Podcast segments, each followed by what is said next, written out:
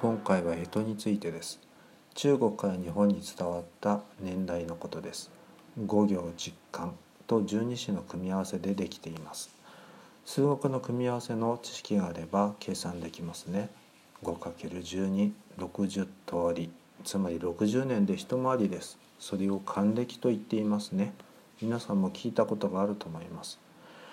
ちなみに五行といえば木火土金。水そして実感といえば木の絵木のと火の絵火のと土の絵土のと蚊の絵蚊のと水の絵水のとです。十二種は皆さんご存知です。ネズミ牛虎うさぎタツ蛇馬羊猿鳥犬イノシシの12種類。例えば木の絵ねとか日の絵馬。聞いたことないでしょうか？こんな風に表します。いろんなものに江戸が使われているということもよく覚えておきましょう。例えば戊辰戦争人心の乱いろんな名前に使われています。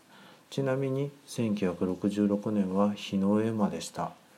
本でも人生採用が日の絵馬というのを青島幸男さんが書いています。ところで日の絵馬の女性というのは旦那を食らうという噂が広がっこの年に生まれた。人口は他の年に比べて少ないということがありました。